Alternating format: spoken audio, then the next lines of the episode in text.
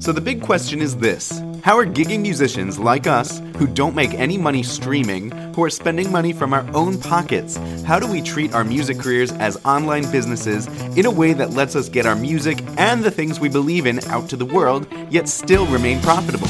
That is the question, and this podcast will give you the answer. My name is Jared Judge, and welcome to the Gigging Musician Podcast. What's up, Gigging Pros? It's Jared, and welcome to another episode of the Gigging Musician Podcast. Today, I wanted to chat a bit about a really incredible tool that helps with everything with your booking. So, if you're feeling like, you know, you're not having enough people coming and reaching out to you saying they want to book you, or if people are coming and reaching out to you and saying, hey, we want to book you, how much does it cost? And when you reply that they ghost you, this tool will help fix a lot of those problems. And when I discovered it, it was like illuminating. You know, I felt like my whole world was kind of opened up because I realized that other people were using this tool on me. And I felt like I was kind of seeing the code in the matrix. And it's a marketing tool. And the specific tool is within the realm of copywriting. So before we dive too deep into what this tool is, I want to just give some context. What is copywriting? copywriting is not the act of putting the copyright logo and symbol onto the end of your I don't know company name or brand name and you know copyright 2022 that's not the copywriting I'm talking about copywriting is the act of writing copy that's still C O P Y but in this case it means the text that is used in marketing messages to elicit uh, people to actually um, take action and, and either book you or buy what you're selling or just take action like registering for a challenge. That's copywriting. So, um, if you think about copywriting, if you think about any advertisement that you've seen, maybe a billboard on the side of the road, or if you're on Facebook and you see ads and they have text on them, that is marketing copy. And that copy can be structured in a variety of ways. And if you really start to look at the advertisements that you see in your daily life, you'll start to notice some patterns. And the thing is, if you notice these patterns and you start to apply them to the things that you're trying to accomplish with your music, or even not in your music, like say you're trying to, uh, say you have a side business selling pool covers or something, and you start to use these patterns in your pool covers business, you're gonna have a lot more success because these patterns are based off of human psychology. And so when you think of somebody trying to, you know, solve a problem, which if you haven't realized by now that your music helps somebody solve their problem, and I talk about this a lot, but for like weddings, the problem that people are trying to solve is they don't want their guests to be bored. They want their guests to be entertained. They want them and their guests to remember their wedding for the rest of their life. So we are solving problems, and for most people, problems really have an emotional impact on people. How does it feel when your guests, like when you are worried about your guests being bored at your wedding? Like that doesn't feel good. That makes me feel fearful and anxious and a little embarrassed. And uh, when you can tap into these emotions, when you're marketing your band or your product or your service, it's emotions where people are primarily sold. So if you can tap into these emotions, identify with them, and um, you know leverage them in your marketing copy, that's really where you can sell people. Um, and it's not about the logic behind it. It's not about how many songs you play. It's not about you know what are the cool stages that you've played on or who are the cool cool musicians that you've opened for. People don't care about that. They care about how do you solve their problems.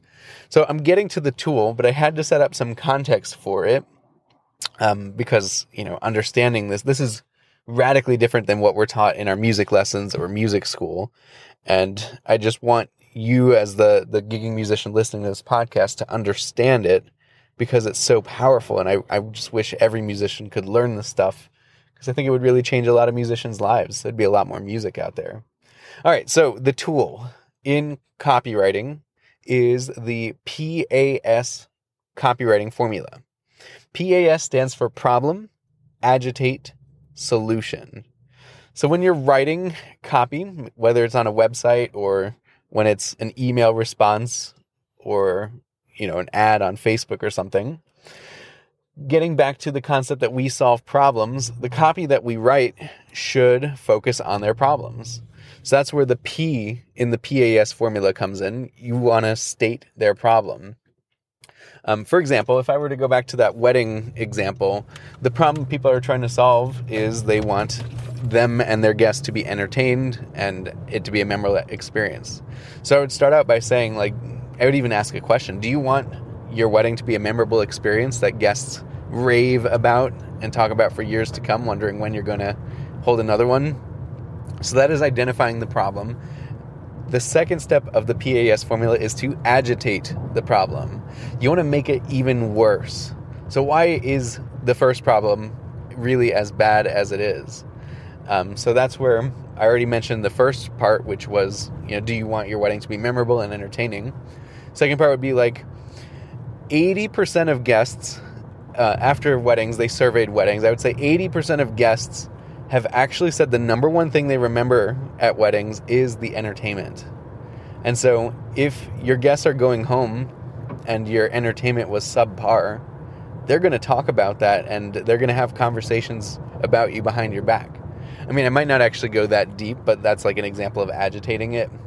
Or how else can you make it bad? Like, if you don't want to walk into your wedding with a completely silent backdrop and it sounds really boring and people are on their phones, that would be the agitation part is, you know, paint the picture of what it's going to truly be like if the problem is not solved.